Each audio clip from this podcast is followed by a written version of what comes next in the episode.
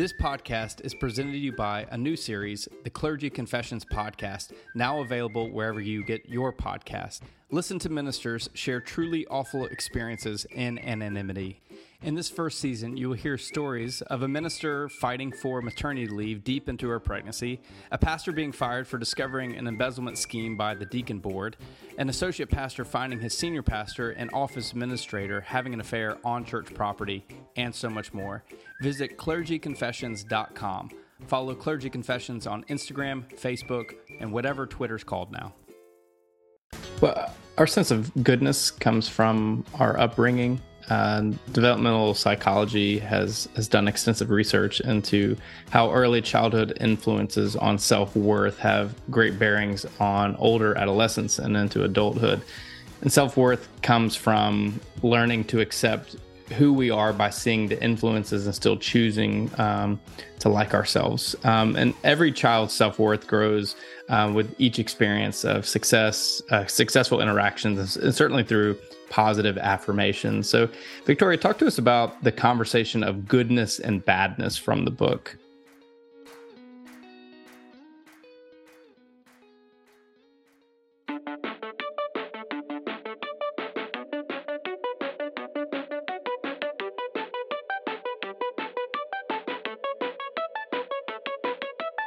Welcome to the CBF Podcast Conversation. We know that conversations matter, so each week we are grinding through the critical research to bring you the best stories and resources of people doing groundbreaking and innovative work in renewing God's world. I'm Andy Hale, your podcast host. This year, we're celebrating our eighth year on the podcast, bringing you better interviews worth your time, attention, and collaboration. These episodes are not intended for you to listen to on an island unto yourself. Get online and share your insights, thoughts, and feedback from the podcast on CBF's Twitter, Facebook, and Instagram pages. We also want you to join the CBF podcast community through our CBF podcast listener support page at cbf.net backslash podcast support. We also want to give a special shout out to some of our listener supporters, including Caroline Bell, Cindy Folden Lord, Trip Hawthorne, Bill Johnson, Carson Fushi, Ralph Stocks, and that generous anonymous donor that keeps giving in honor of CBF Grump. Thanks for listening, Little Rock, Arkansas, Pittsburgh, PA, Ashburn, Virginia, West Yellowstone, Montana, Tamworth, Australia, and Hamilton, Canada. First time listeners and long time listeners, we are grateful you are here for the conversation. And before we move on, we need to give a word of gratitude to our annual sponsors, including Zondervan Media Company, Baylor University's Garland School of Social Work, Baptist Seminary of Kentucky, a model ministry, and Gardner Webb University's School of Divinity. Finally, and I promise this is it, don't forget to like and share this episode on your favorite social media platforms we need to pause to tell you about one of our annual sponsors, Gardner Webb University School of Divinity. The Gardner Webb University School of Divinity aims to equip, nurture, encourage, and support men and women for their best service in the kingdom of God. Offering several programs, including master's and doctoral levels, you'll be equipped and encouraged to discover the unique place where your faith reaches out to meet the needs of the world. Now enrolling for fall of 2023. For more information about Gardner Webb Divinity programs, scholarships, and grants, call 704 406 3205 and visit gardner webb.edu. Our guests for this week's CBF podcast conversation are Victoria Robb Powers, Cameron Mason Vickrey. Uh, Victoria is a senior pastor at Royal Lane Baptist Church in Dallas, Texas, not to be confused with the equally large town by the same name here in North Carolina. Cameron is the coordinator of communications and development for CBF Fellowship Southwest. Cameron, Victoria, thank you for joining the conversation. Hey, Andy. Thanks for having us. Glad to be here.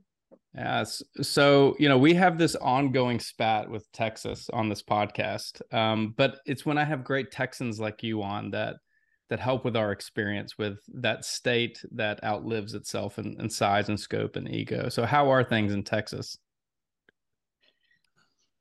Um, they're hot, like we were saying before we started. Yeah, it's just really terribly hot this summer, but I think that's kind of the way it is everywhere. Um, it, you know, we love Texas, Victoria and I do. So, um, however, Andy, I spent a lot of time in North Carolina, so I have um, it's has a special place in my heart too. Hmm. I love Texas. I just love riving Texans because I don't think there's any any state with that number of citizens that have that much love for the place that they live. Um, yeah. So, uh, you know, Victoria, we, we've we've had you on the podcast before, but we didn't have a chance to talk about this because before we had you on, you weren't in your capacity that you are now, which is uh, the senior pastor at Royal Lane. You are the first female senior pastor of a Baptist church in, in Dallas, Texas. Walk us through what that's like. Wow, it's really exciting. When the last time uh, you and I spoke, Andy, I actually was working in the United Methodist Church, but as a Baptist. So I was ordained Baptist, born Baptist, raised Baptist, always been a Baptist, and felt a call to parish ministry about 10 years ago. But there were not any Baptist churches in Dallas at the time that had a place for me. Not many churches that would welcome me. And even of the ones that would, there wasn't, you know, any opportunity. So I spent about eight years working in the United Methodist Church just because I needed a place to land and they were my interim home for just shy of a decade.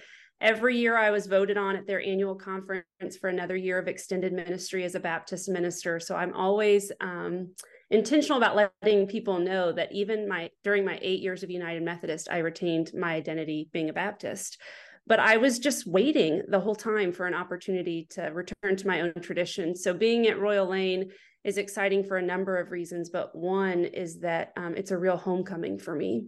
You know, to be back in my own tradition, serving, you know, my own denomination. I, I've been waiting for that for a long time. So it's just a real gift. And Royal Lane's a wonderful place. And I'm proud, proud to be their first female pastor uh, proud to be an example for other churches about what it looks like to have women ministry from behind our pulpits. So it's been great. Cameron, what's what's the latest with Fellowship Southwest?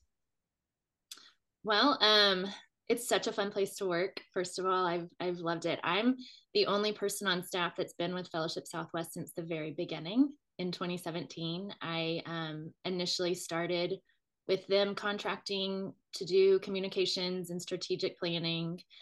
Um, and then as let's see, Marv Knox was our founder, and as he transitioned out and retired, and Stephen Reeves came on board, um, he hired me full time and added development to my position. And then we've hired Anira Kano since then. And the three of us have all known each other for a long time. We were already friends. So it's just such a fun um, fun, encouraging, inspiring place to work. I love it. And we're about to host our first conference, um, an in person conference, the Compassion and Justice Conference in September um, in Dallas. And we've got some wonderful speakers and preachers. Victoria is preaching for us there. And um, I think it's, it's going to be great. A lot of good conversations will happen. Yeah, I was I was looking at the guest list uh, for for that and kicking myself that I wasn't available because a good chunk of those folks that we've had on the podcast, and I'd love to have on the podcast again. But uh, also, just a small, you know, call back to before Marv Knox did leave Texas and did come to North Carolina, um, which we are grateful for for that experience. So, so. So uh, you two, um, you have co-authored a, a new book, uh, "My Love, God is Everywhere." This book is uh, an exploratory conversation between a mother and child. Uh, Victoria, uh, tell us about your side uh, behind the inspiration of the book. Yeah, well, it's funny. As a mom and as a pastor, I get asked pretty frequently for resources. Um, you know, parents who are looking for books and, um, you know, just guidance when it comes to raising children in the faith. And so frequently they'll ask, you know, do you have any children's books about God that you recommend? And you know, I was really embarrassed that for a long time I didn't have a really great answer to that question. And so I was asked one Sunday when I was at University Park Methodist by a mom in the in the sanctuary right before the service started, you know, the same question I'd heard so many times before. My son's asking a lot of questions about God. Any chance you have some good resources or books that you would recommend? And I said, you know, not really, but I'll get back to you on that. And Cameron actually came to mind. I've known Cameron for years. I wouldn't say we were friends at the time, but our paths had crossed because I serve on the board at Fellowship Southwest. So I'd just seen her at one of our board meetings. And I thought, surely Cameron, if anybody knows, she'll know. You know, she's a minister, her husband's a pastor, her dad's a pastor, her father in law's a pastor. You know, she she'll know the answer to this question. They have children. Surely she can help me. So I just texted her one evening and said, you know, I get this question a lot. I don't have a real great answer for it. Any any books that you use with your girls that I could recommend to this mother at, at my church? And she responded back and said, you know, not really. I think maybe she mentioned one or two that they like, but then she told me, you know, but avoid these pages, you know, like because there's just not not great ones out there. And then she ended her text with um, saying, you know, maybe you and I should write a book. And it was kind of tongue in cheek, I think, but the irony of it is that I'd always wanted to write a children's book. And I have a really close friend from college. He and his wife are both artists. They live in Orange County, California. And he had always told me that if I ever wrote a book, that they would help me with the illustrations. So I said to Cameron, you know, if you're serious, I actually have always wanted to do that. And I have some friends who could help us do that. And she said, yeah, let's, let's do it. It was during COVID. So we were both hungry for a creative outlet and an opportunity to to do something that just gave us joy and so we started meeting on zoom during covid and it took a while to put it all together um, but that's sort of the history of its inception and why we did it is because we we saw a real need for good progressive inclusive safe christian books for kids that um, we would read to our own children and so that's why that's why we did it. And the the real gift, I'll say, is that along the way we've come to find out that there actually are a lot more resources. We just don't know about them. So it's been wonderful to learn about them. So now when parents ask that question, I now not only have my own book to share, but several others that I've found along our journey that I just think are, are really wonderful resources for kids who are curious about faith. Yeah. Cameron, um, I assume you'll add an amen to that, but other things you would add to, to the inspiration behind the book? My dog is barking. This is the best. just tell you in the chat. you know, we tend to keep these real life moments uh, okay. in, in the podcast, which I have to, I do have to tell you, there was one time I was interviewing an author who will remain nameless, who sold a lot of books, that their child kept wandering in in the conversation and it was almost that will ferrell snl get off the shed kind of conversation um, for anybody you know a child of the 90s that re- remembers that sketch it was, it was, awkward we did cut that one out but i can't promise we'll cut out the dog barking so okay, anyways right. I, think, I think they're gone i'm good um, no, I wouldn't add anything much except that this has just been such a gift and creative outlet. I've always loved writing. Um, I've always, I, I remember now when I was a child, I wanted to be an author, and it's really cool to now be able to say that I am an author. We did this. Um, so it's been a, a, gift for me personally, but also I feel so, um, I guess, I don't know what the word is, rewarded, inspired that there's so much hunger for this topic um, among children and among parents. There's such a need for us to, um, to talk about a God who is expansive and inclusive and um, that we can question and wonder about and and have honest conversations with healthy theology. Um, there's just not enough of that out there, and we're privileged to be a part of that community now to get to have those conversations. We are excited for a free giveaway sponsored by the NRSV Updated Edition from Zondervan. Zondervan has given us beautiful leather bound NRSV Updated Editions to share with our listeners we are giving one of these comfort print Bibles to the first listener that shares this episode on Twitter, Facebook, or Instagram. Here's what you need to know be on the lookout for CBF's post about this episode. Click and share that post with the phrase, I want an NRSV updated edition. Be the first to do this, and we will mail you a new leather bound NRSV updated edition. We can't go any further without telling about one of our annual sponsors, Baptist Seminary of Kentucky.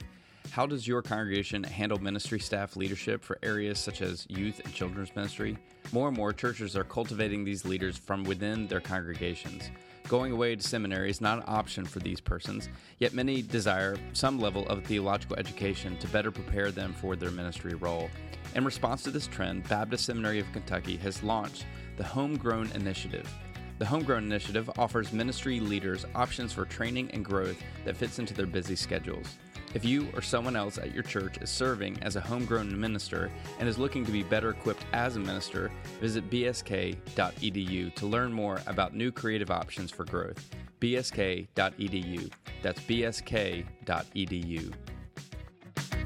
We'll get to the the content of the book here in just a second, but um, let's talk about the artwork. The artwork is is incredible. These uh, these images were designed by Joanna uh, Carrillo. Uh, Victoria, you said you knew her. Tell us tell us about her.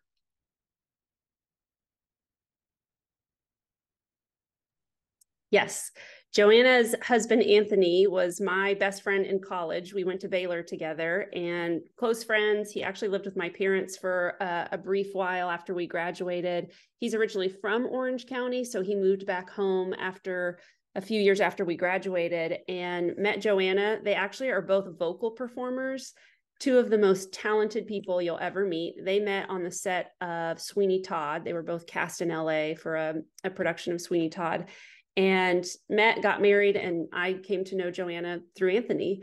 Was in their wedding, um, just became dear friends with her through him, and they both are also artists, designers. Um, they just they do it all. Like every creative talent you could have, they have. It's almost obnoxious, but we were really uh, lucky. I'm very fortunate to know them and their willingness to do this project and you know there was a, a, a brief moment where joanna was um, pretty overloaded with just different projects she had. She works as a um, creative and communications director at a large church in southern california and she wasn't sure she'd be able to do this and i was really nervous because i thought we're not going to be able to do this without her.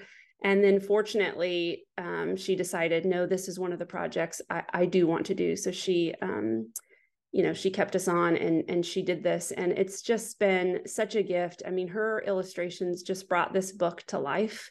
I'm really proud of what we've what we've wrote and what we crafted but without the illustrations i just don't think it would have the same impact.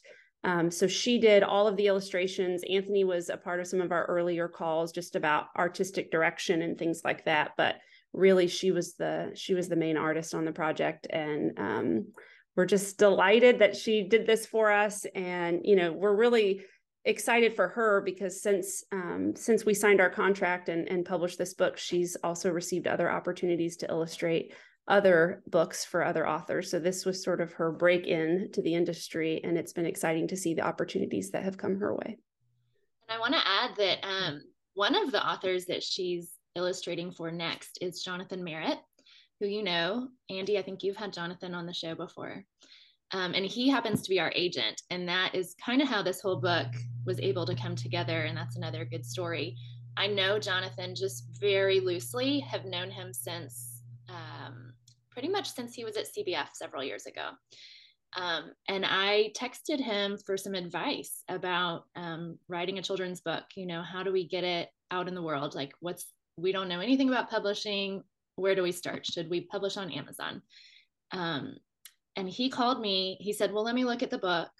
And he called me the next day and said, Okay, I've sent it to all these publishers, and this editor wants to have a meeting with you, and da da da da da. And I, I, he just was talking a mile a minute, and I had to interrupt and say, "Wait, Jonathan, you can't submit to those places. You have to have an agent." And he was like, "Yeah, I'm an agent." isn't that why you sent me the book? And um, he's, I said, no, I just was asking for advice. So he was kind of touched by that and said, well, I really like this book. I'd like to represent you. Let's get this book out in the world. I think it needs to be out there. Um, so that was just kind of a cool moment of um, really luck. Uh, but he's been a wonderful partner to work with, and um, he got a great illustrator out of it as well. So that's exciting. It's awesome. Mm-hmm. let's let's talk about the content of the book itself. Um, when Jesus said uh, that unless you receive the kingdom as a child, um, you can have no part of it. I always interpret that as equal parts vulnerability, innocence, and curiosity because kids ask a lot of questions. Um, Cameron, what's what's the most fascinating questions of faith your kids have asked you? Oh my gosh, they we've had some bizarre conversations, Victoria can tell you, in my house. Um, they ask you're right they ask a lot of good questions. One that i've really liked though um, my youngest daughter sloan uh, asks a lot of questions. Um, and she asked a couple years ago about god's magic. How does god's magic work? Um, which at first you can kind of be alarmed you know if you're someone that's sensitive about that and say oh it's not magic you know magic is evil uh, but I actually love that because what she was really asking was how does God work in the world? How does prayer work? How does God answer prayers? Um, and uh, we just had a great conversation about that. But I think, you know, to to to get to those good conversations, you have to always receive questions with a really open mind. um, and not react. Um, another funny one was um, another one of my daughters asked me or told me about God and um, God's wife named Goddess. Um, and you know, you can again, you can kind of react and say, no, no, no, that's wrong. That's that's not right. Of course, God's not a man. God certainly isn't married. Um, but we had just a beautiful conversation about, you know, what God is like and who is God and how God is not gendered. Um, and so, you know, I think it's it's just really fun. I think as a mom to hear these little snippets of what's going on in their mind, and ultimately the fact that they're thinking about God is what excites me so much. I was smiling, which of course our audience can't see because it's an audio only podcast. Because it was like, well, actually, your kid's actually a really good Old Testament scholar because in the early writings of the Hebrew scriptures, there was this presence of this female deity that was often associated as kind of the partner of God. We don't have time to get into that conversation here. So, Victoria, you know, as a as a pastor, what kinds of questions have your kids asked you about God that maybe other kids with parents who are not in vocational ministry might not be asked? oh, that's a good question.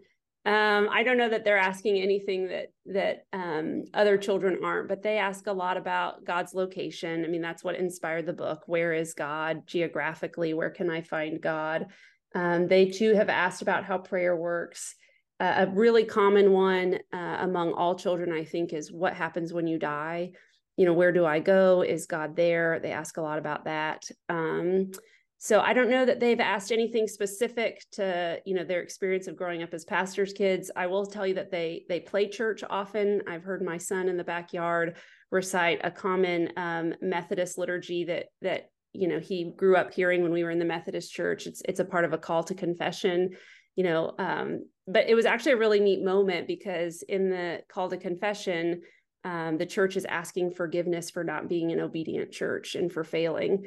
And i i shared it with a friend of mine you know just you know how funny he said this. And and she said but um, isn't it wonderful that he's growing up knowing at a very early age that the church makes mistakes that he knows that in his mind and, and it won't come as a surprise to him because he's learned from the very beginning that the church is both fallen and redeemed so there are some experiences I think that are unique just because he's there every Sunday and he soaks it all in. But the the questions and his curiosity, I think all kids have that. I mean, I really do. And part of our hope with writing the book was to instill in children a continued hunger for for being theologically curious, a hunger for wanting to know more about God, you know, a, a, a desire to to remain curious as they grow up about God. So, yeah of course exploring um, with the child that that God works in a diverse and beautiful creation is is a fascinating conversation, which you raise within the book. But you also raise the question of God's presence within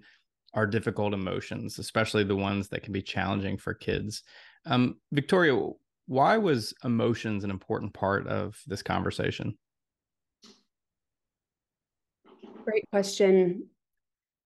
I think, you know, children, well, we all have so many emotions, but children, especially, their emotions tend to be really big because they're still learning how to manage and regulate sort of their feelings as they're learning what it means to be human.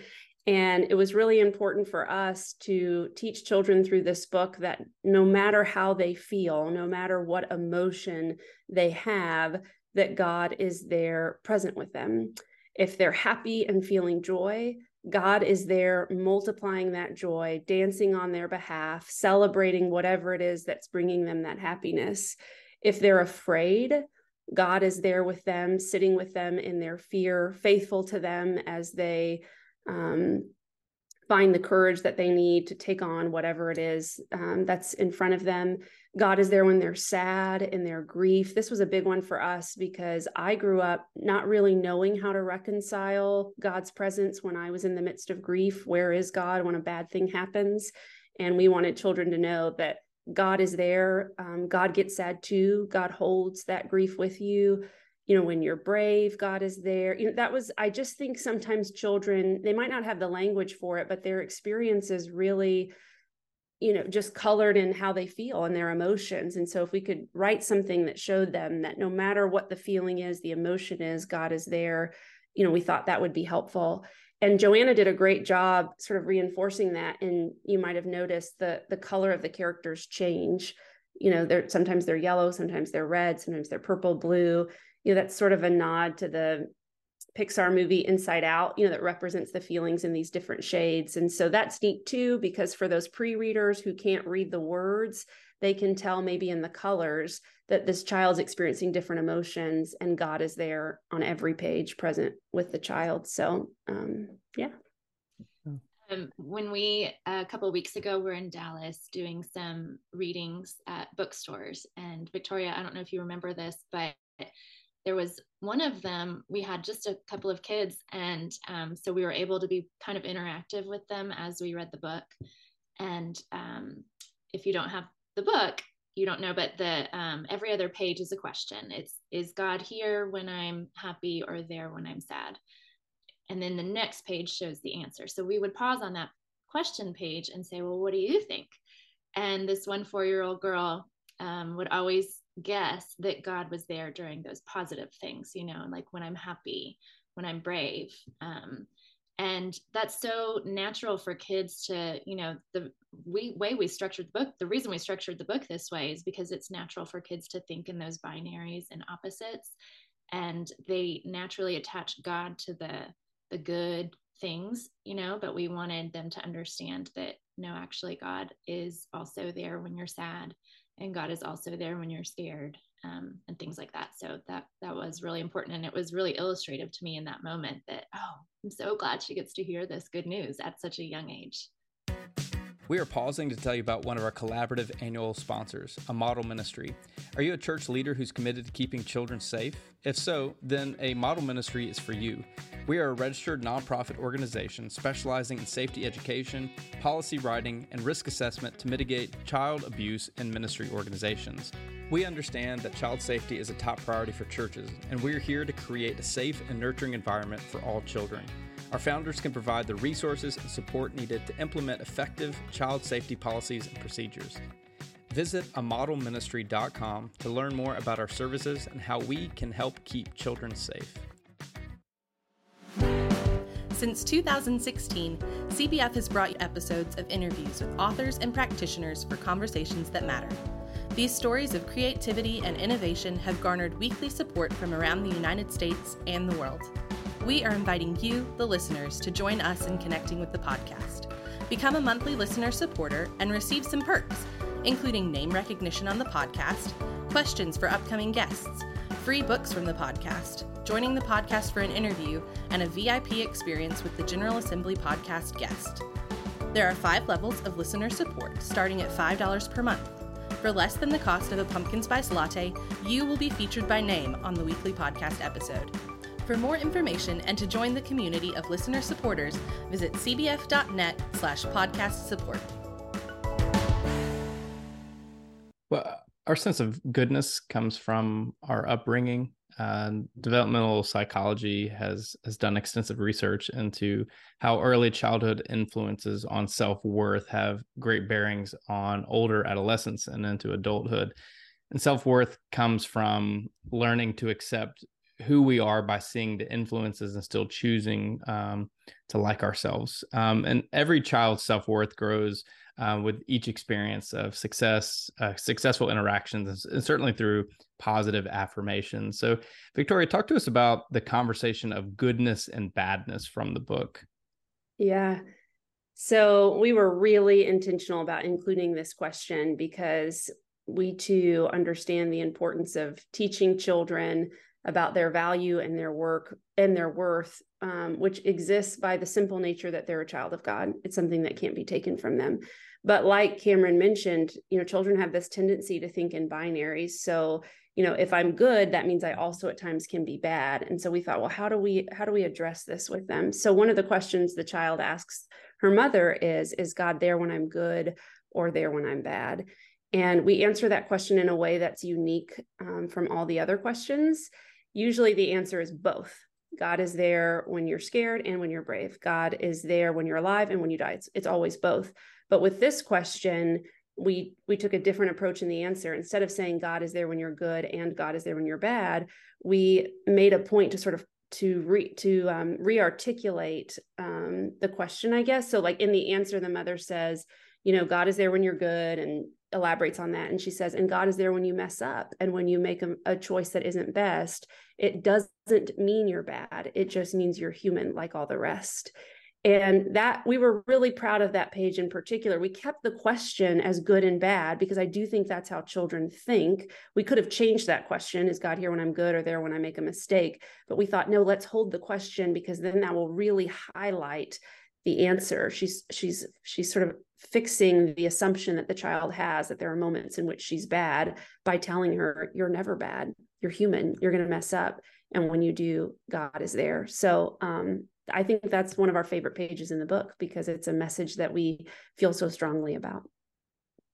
Yeah, so kids kids are like sponges at, at times absorbing uh, the emotions and anxiety and often the self-worth of their parents experience um, Cameron, how might this book also be for parents?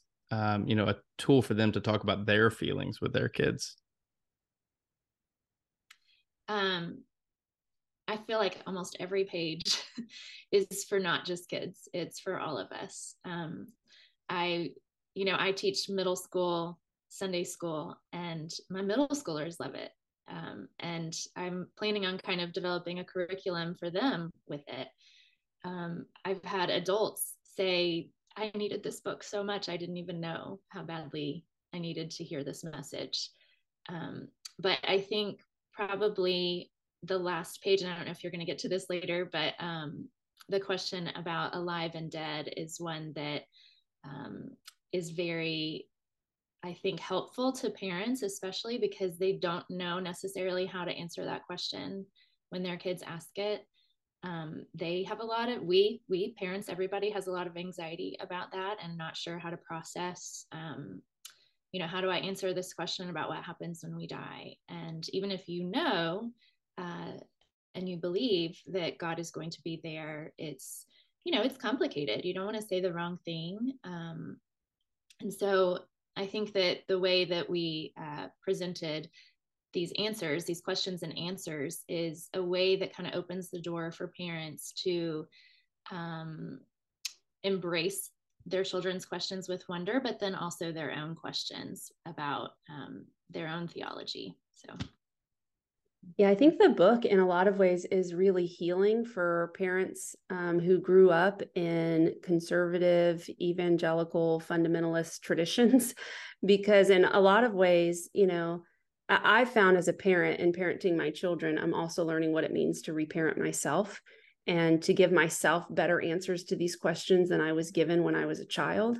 And so the book has been meaningful to me to write as a parent, but I think it's also meaningful to other parents who grew up in faith traditions that gave really harmful answers maybe well intentioned but they did a lot of of harm to people. And so i've found in in quite a few close friends who've shared with me that it's been really healing for them to read this book and and realize oh there are better answers to these questions that create more space for wonder and curiosity. And there is a way to talk to our children and give them answers that still create space for the things that we can't guarantee. And so um, yeah, I, I, think it's just been a real gift to people uh, who are grown now, but but really could have used this book when they were a child. I, I think it still offers them something. Uh, another fascinating um, development from um, childhood psychology and sociology is around kindness, and studies have shown that a parent's focus on compassion and openness towards others has significant influence on how they will later interact with their peers and neighbors. Um, but one fascinating study recently found that 80% of, of youth in the study said their parents were more concerned with their achievements or happiness uh, than whether or not they cared for for others. Um, Cameron, how do, how do you all try to navigate embracing the differences of others in in the book? Well, there's one page in particular um, that we tried to get at that a little bit, and that is, is God here with her or there with him? Um, and we decided to keep it very simple in our answer, but just, of course, yes, yes, both. God is is in each person, all of us. It doesn't matter who, it doesn't matter what they've done or what they've achieved, or of course, what they look like, um, that God is in all of us. And we were actually very particular with our language there. Um, Victoria always likes to say that theology is in the prepositions. Um, and we really wanted to keep that preposition that God is in all of us. It doesn't matter who. We got a little bit of pushback and just not much, but we just had to have a conversation with our editors about that. That, um, you know, God isn't only in us, in our hearts, if we've had, you know, said the Jesus prayer and like asked Jesus into our hearts. Um, God is with all of us and in all of us. And seeing others as um, a piece of God and the imago Dei in God in in other people is it can completely change the way that you interact with other people. And we wanted our kids to have that um, kind of theology and vision of others from a young age. Let's take a break to tell you about one of our annual sponsors, Baylor University's Garland School of Social Work. What is social work? At Baylor University's Garland School of Social Work, it's empowerment, service, and justice. It's ministry, counseling, and relationship building. It's faith, practice, and community. But above all, it's learning how to help others thrive. Social workers can be found addressing the full scope of the human experience in churches, schools, prisons, government agencies, senior living centers, nonprofits, and Fortune 500 companies. Careers in social work profession are vast and varied. What is social work, you ask? It's much more than you think. Visit gsswstories.baylor.edu to explore more. There's another tremendous aspect of this book, which you were kind of alluding to earlier, which is um, about death. Um, not exactly the thing uh, I was expecting when I was turning to the end of the book. Um, you know, I'd love to get both your takes on why this is so important for for the conversation of the book. And Victoria, we'll start with you. Yeah, this was an important question for us to include in the book because, like I mentioned earlier, it's a really common question. Children ask this question a lot. And in my experience, parents tend to answer that question from a place of anxiety. You know, I, I want to assure my children that they don't have to be afraid of this, which really um, is kind of not fair because as parents, we're afraid of this too. So let's not try to impose on our children this sense of, uh, I don't know, excitement about death when, you know, I don't know that we, any of us really feel that way. Uh, I, like I said, I grew up in a, a more conservative evangelical tradition. And, and I remember, I don't know if, if you will, but that song about heaven that was like, it's a big, big house with lots and lots of room. Do you guys remember this song? And a big, big table with all this food and a big yard where we can play football. I mean, it was just this like silly. Yeah, exactly. uh, and I hate football. So I thought, well, that's going to suck for me. Um, but, anyways, so we thought, how do we answer this question without sort of overdoing it and uh, promising things that we can't guarantee? And also, a lot of our concepts about heaven in the Christian tradition aren't even rooted in the Bible they're actually rooted in mythology and, and different things. So, so what can we actually say that we believe to be true about what happens when you die? And I have a, a spiritual director who taught me that she tells her children, you go to God. That's the answer. What happens when you die? You go to God. And I love that answer because I do believe that. I do believe that God is with us in life and in death. That is something that the scriptures guarantee that there's nothing that can happen to you in life or in death that will separate you from the love of God. So that's an answer I want to give. And and come to find out that answer actually suffices for children. There's still questions, there's still things they wonder about, but I I found that it holds and it actually holds better than whenever we say oh, it's amazing, it's wonderful. You'd never want to come back if you went, and it's streets of gold and pearly gates and all the food in the world. Like that, in some ways, creates even more anxiety. How do you know that? Or um, the people that I've lost, they wouldn't want to come back and see me. I mean, it just it, it it's a problematic answer. Um, whereas just saying you go to God, that's that is sufficient. Um, it's a sufficient answer that still creates space for wonder that doesn't promise something that um, you can't guarantee. And uh, we just think it, it creates a, a, a better um, a better like uh, foundation for for the theology that we build. So that's why we put the question in there and that's why we answered it the way that we did being careful not to describe an afterlife that you know we don't really know about but to just say you know we don't know but god is there. God is there. So, Cameron, what about you? Well, like Victoria said, children ask about this all the time. I mean, my children have asked about it. Everybody has gone through some kind of loss, whether it's an, a pet or a grandparent or someone else, um, you've seen it. And so they're going to wonder about it. Um, I have a, a really good friend of mine who has a six year old son, and she's lost her dad recently and some other family members, you know, extended family members. And uh, he went to a funeral with her. Ever since then, he's had a lot of fear about death. He would, you know, cry about it at night, um, just a lot of fear. She never knew what to say to him about it. Um, and she told me just the other day that she was reading this book with him at bed one at bedtime one evening and they got to that page and he actually teared up and he looked at her and said took a deep breath and said so mom it's going to be okay. It's going to be okay when i die. And i mean she just bawled and said thank you so much for giving us this gift. There's just these words this it just provided so much comfort for her and for her son. So that meant the world to me. It's all worth it. You know last question um, which is uh, what, what's your hope for the book? Um, victoria we'll start with you well my hope for the book is that it sells a whole bunch that it gets out there. Um, but my hope is just that, uh, you know, at a smaller level for just the everyday family, that it becomes a resource for instilling the the framework for a good and healthy theology, you know, for a faith that children won't have to heal from later, that it it plants the seeds for a faith that can grow, that's sustainable and helpful and um, my hope is too that we get to write more you know that this is just the beginning for us of uh, a number of books that we could create that could be useful and helpful to families. Cameron what about you? Oh same. I was going to say i hope it's the um, start of a long career of writing books together. Um, we've really enjoyed working together on this too. That's been a huge one of the biggest blessings of this project is our friendship um, and collaboration. I think we work really well together, and I'm excited to see what else we can create and offer um, to children. Um, and yeah, I hope that it, it becomes sort of a foundational book for children and for churches to understand how to talk to their kids about God.